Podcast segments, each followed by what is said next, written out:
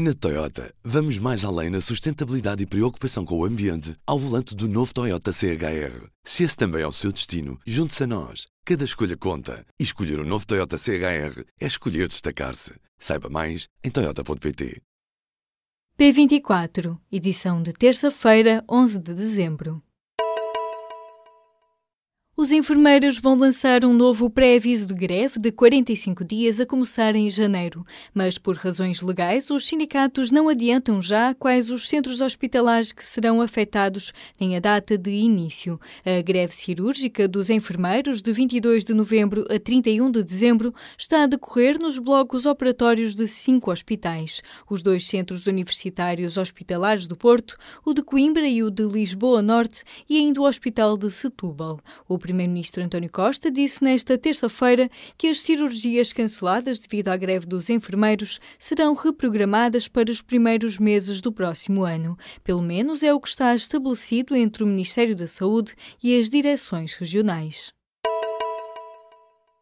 Os trabalhadores dos supermercados vão estar em greve no dia 24 de dezembro, na véspera de Natal. O CESP, Sindicato dos Trabalhadores do Comércio, Escritórios e Serviços, lançou nesta terça-feira um pré-aviso de greve dos funcionários dos super e hipermercados, empresas de distribuição, grandes armazéns e lojas especializadas.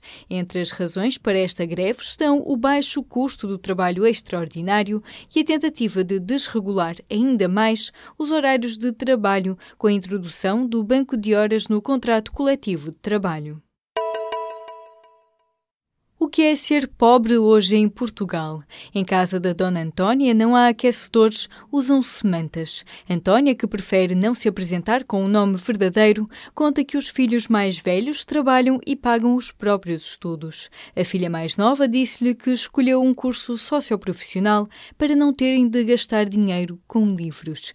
Este é mais um retrato do dossiê do público sobre pobreza em Portugal, uma série de reportagens que mostram a realidade de pessoas idosas, de famílias numerosas, pessoas com deficiência e tantos trabalhadores cujos salários se esgotam nas contas por pagar.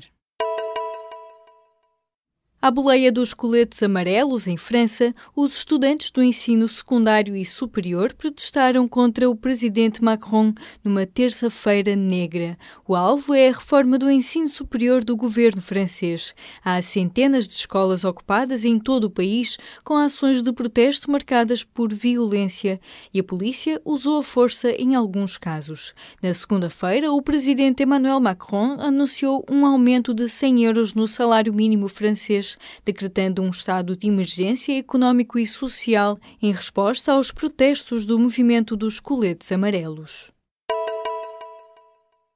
A personalidade do ano 2018, eleita pela revista Time, é novamente uma pessoa coletiva. O jornalista saudita Jamal Khashoggi e outros profissionais da comunicação social que se colocaram em risco para garantir que a verdade seria publicada.